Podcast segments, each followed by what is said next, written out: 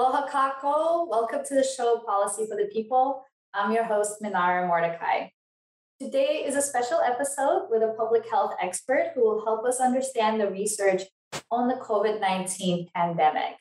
She will also help us find the middle ground between panic and denial.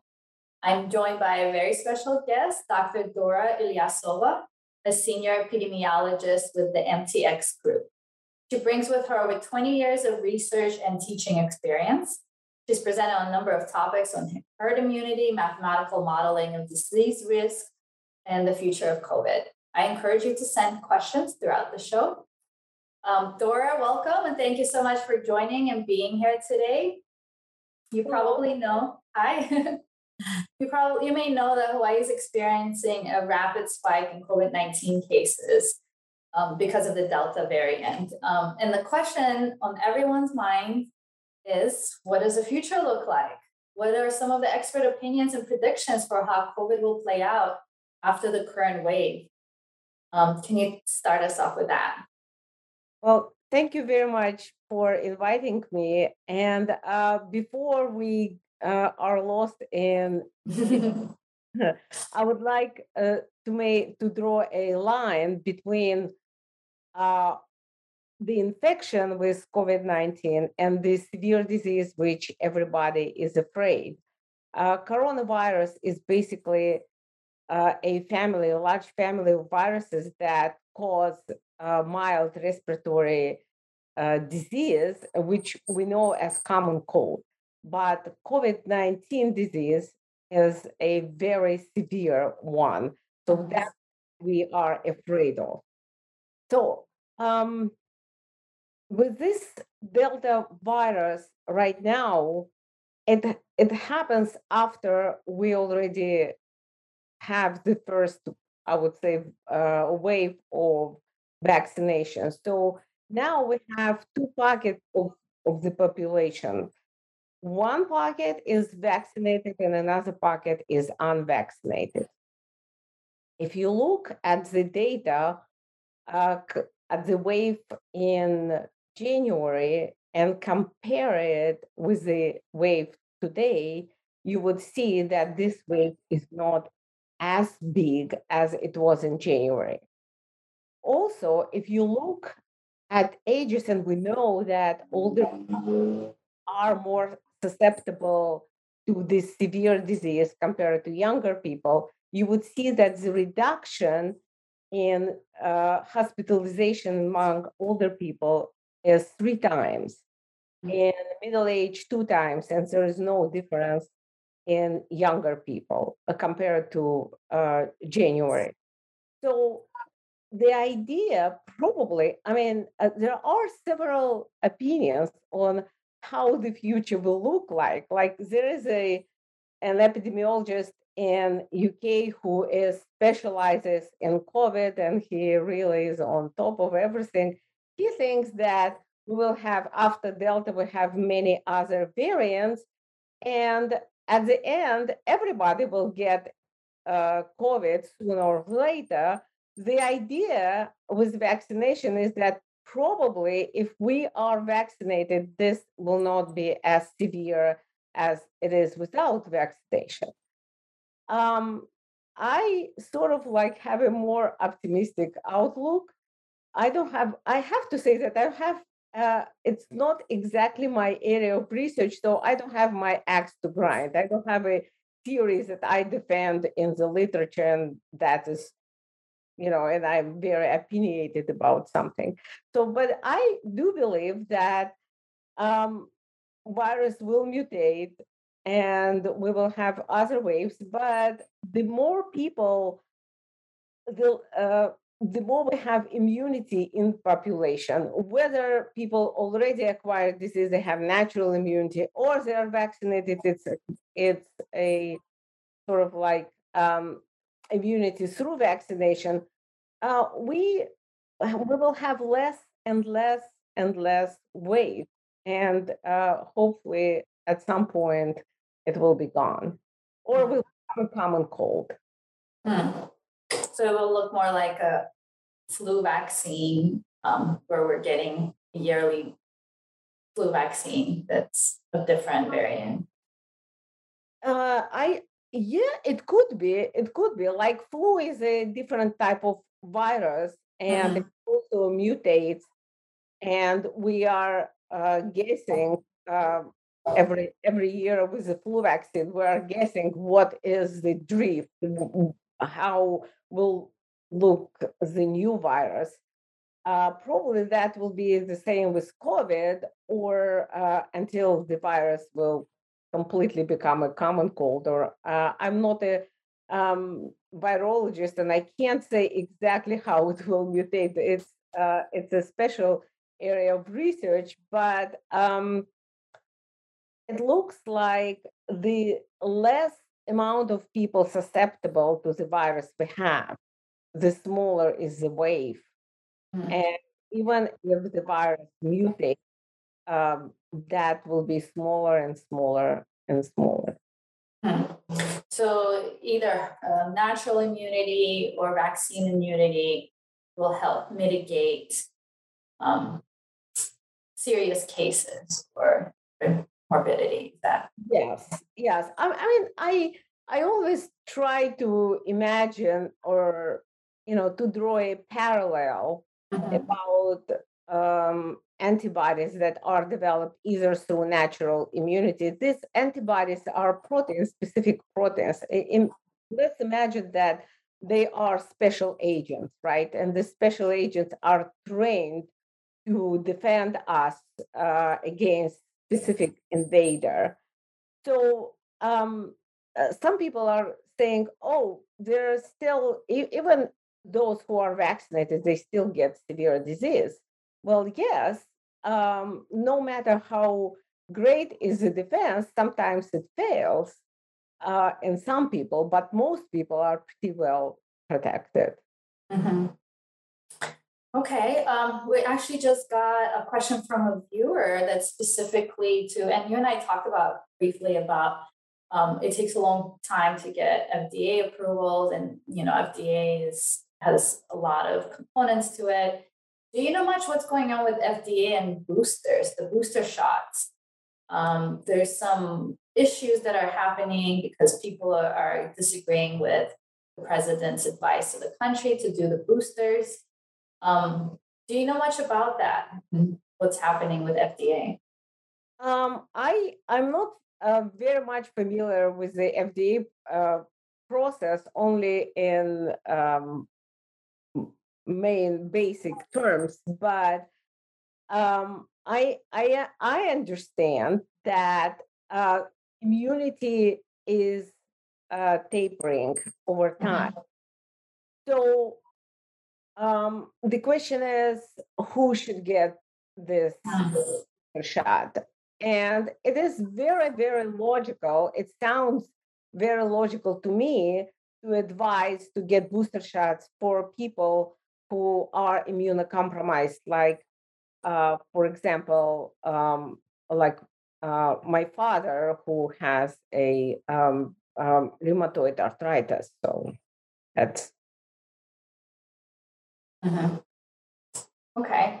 And um, while we're on the topic of FDA, um, there's conversation where people were hesitant to do the vaccine because it wasn't fully approved. And um, you and your whole family got vaccinated before there was a full FDA approval.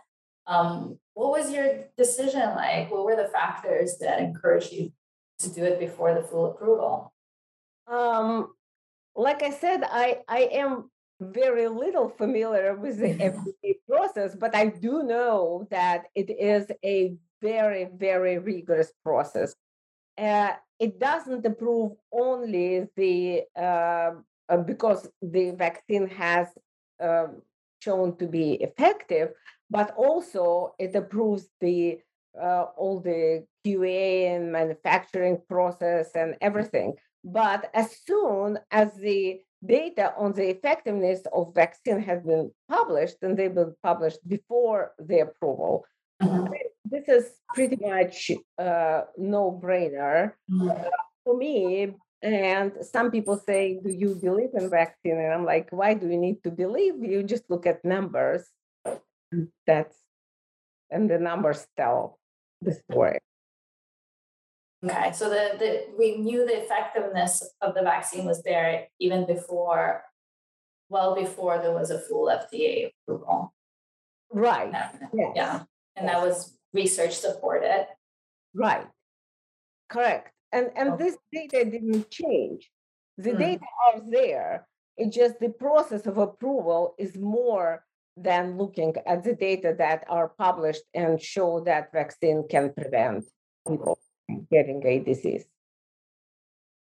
Um, I wanted to switch. You did a presentation on herd immunity. So, and we hear a lot about that. Can you explain briefly what is herd immunity and why it's important, or if it's still important? I'm not sure if it still is. So, can you talk a little bit about that? Well, um, I would prefer to say community. okay, we'll go with that. Community immunity.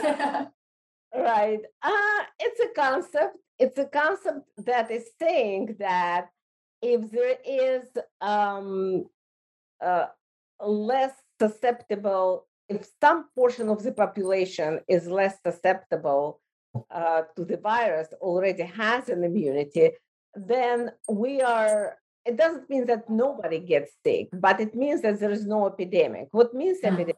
Just the disease is uh, spread in exponential proportion, right? So it's a huge wave. So people, some people can get sick, but it's not become it, cannot become an epidemic. That that's what herd immunity means. Um, and uh, it's all uh, again it's a theory and there are a lot of um, calculations into thinking what proportion should be immune before the community reaches this community immune uh, threshold um, uh, and the, and there are the devil is in details how you calculate all the parameters that go into this uh, equation. Hmm. Do you think it's still important for us to reach a certain goal or a marker, um, at least in this country?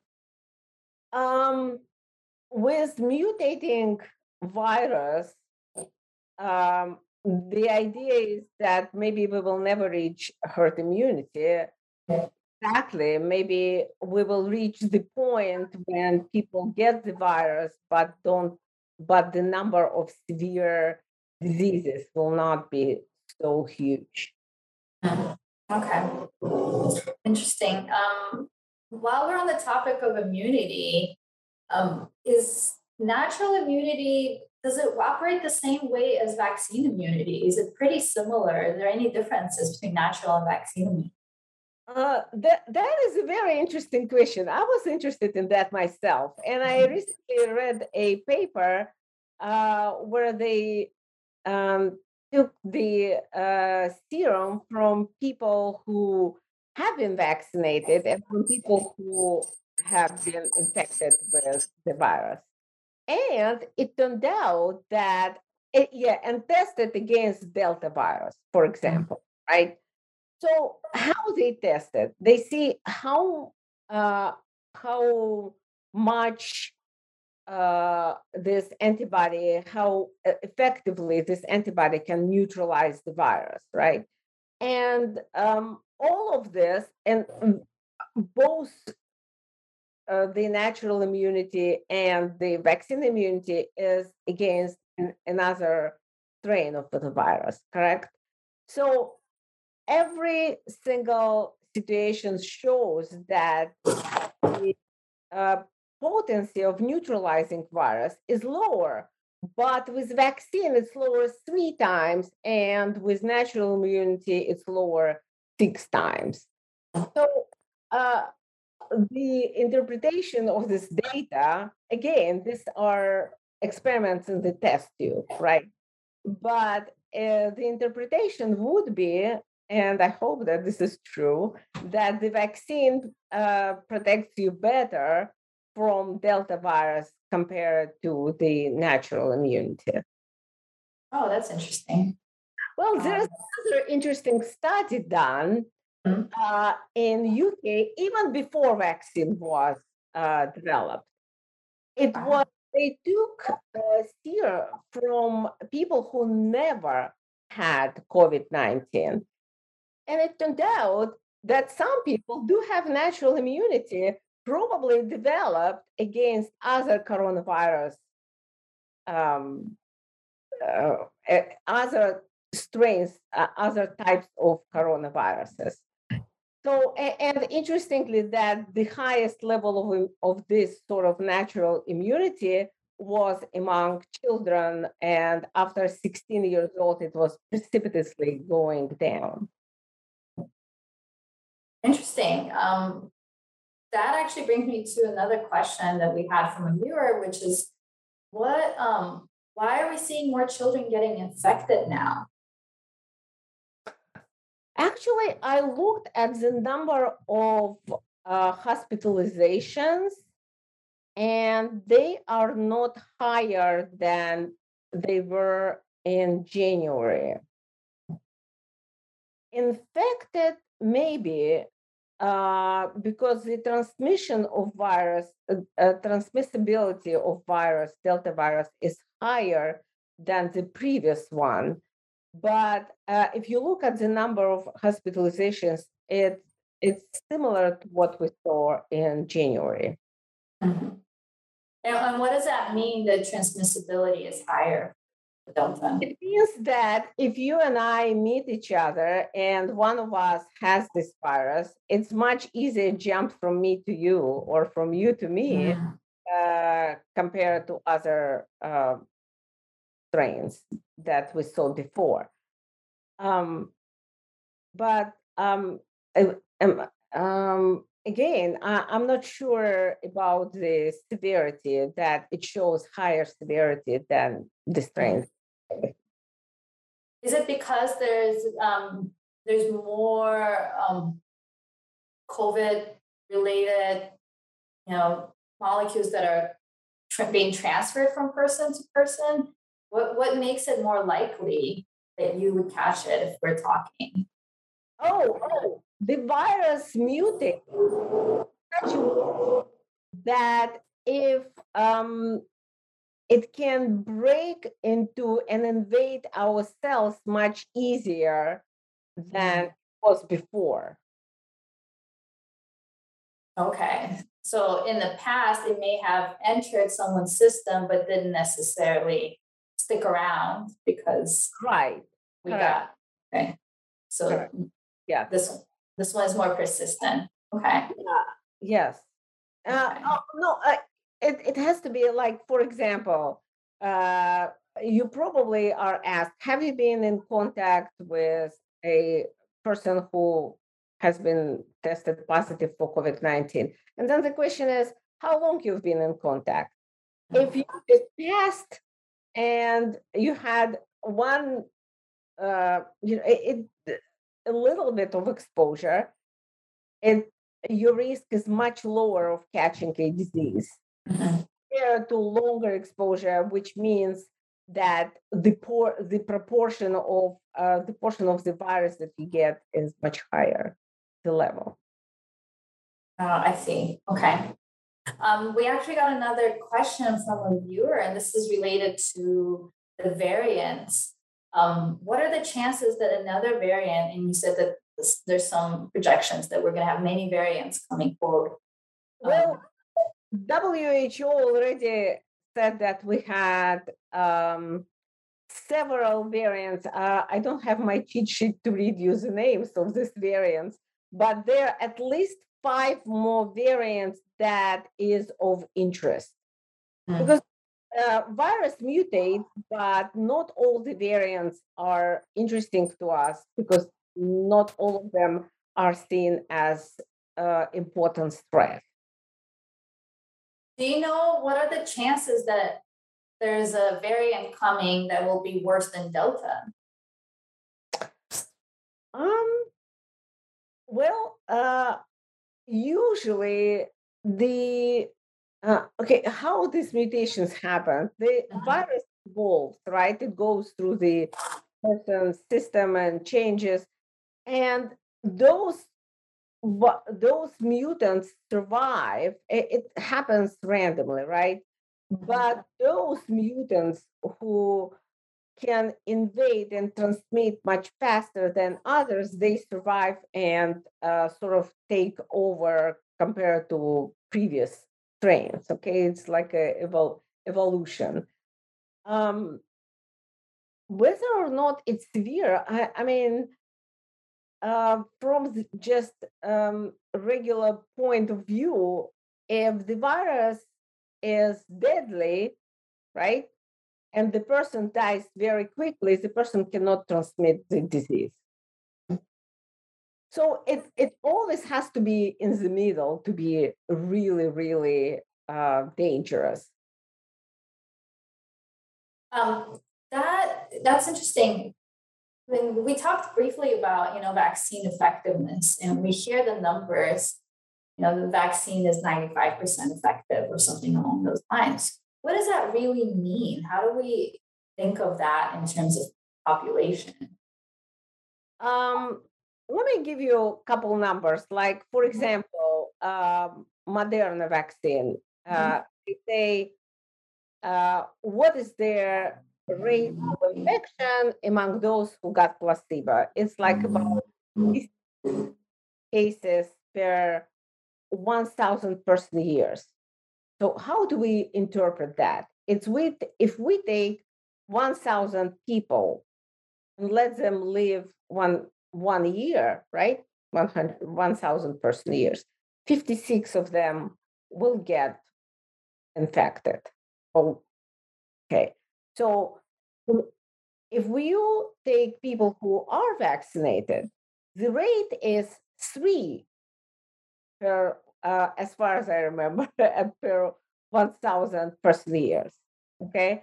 So if you take 1,000 people and let them live uh, one year, you will see three people are uh, still get the virus.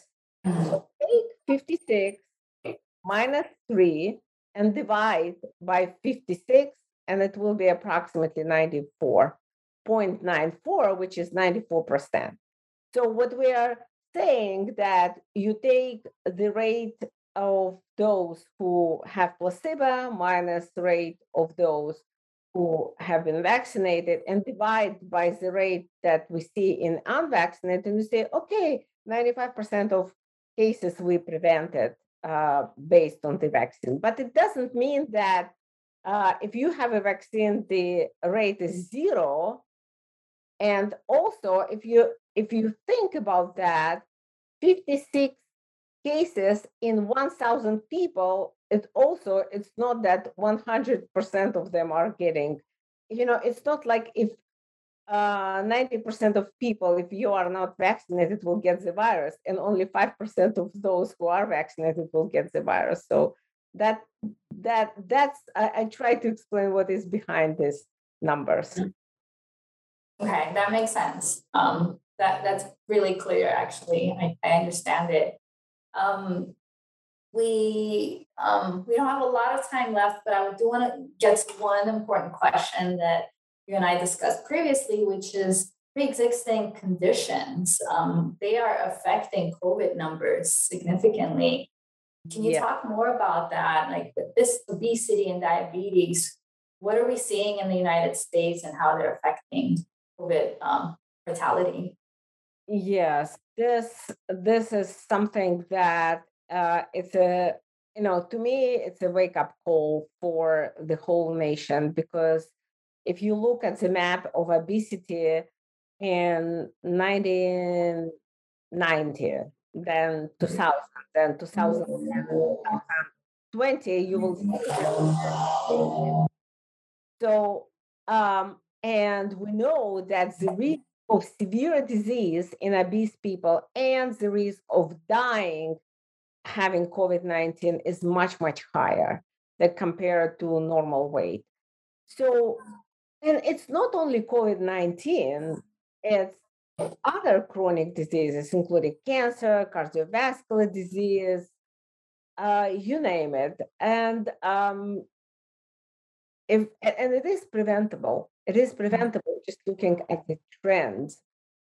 Uh, I hope that this will be a wake up call for the whole nation to look very, very seriously at this pre existing condition. So, what are we talking about? If you take away obesity um, from patients, are we seeing, would we see a drop in, in mortality rate significantly? Oh, yes, yes, of course. Yeah, we will see. Especially, you will see the difference in younger population uh, compared to the older population. Mm-hmm. You know, elderly people are susceptible to this virus. We we know, and and they um, and most of them uh, develop uh, severe disease.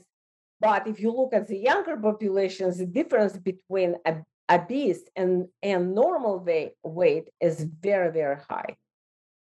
Okay.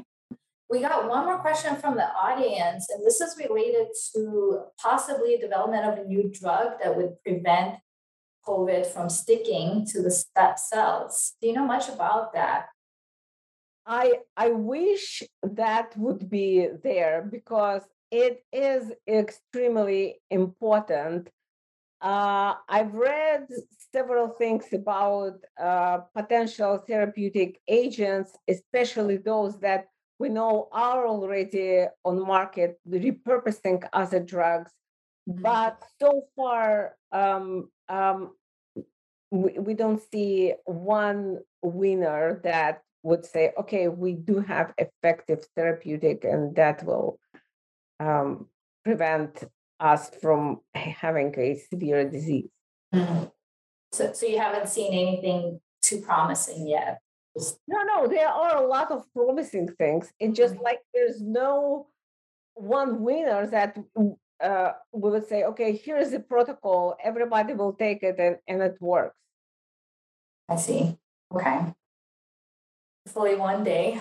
Um, and then one last question I, I, I have for you is if you have anything else that you want to share with us as far as COVID research, recent COVID research that you feel like is important for the public to be aware of? Um, it seems to me that common sense most likely will tell people what to do. But it is interesting that I've read several uh, papers on mathematical modeling, what is important in, in protecting people from COVID 19. And um, usually there's good ventilation, masks, vaccines. Of course, it, it was there was not even vaccines.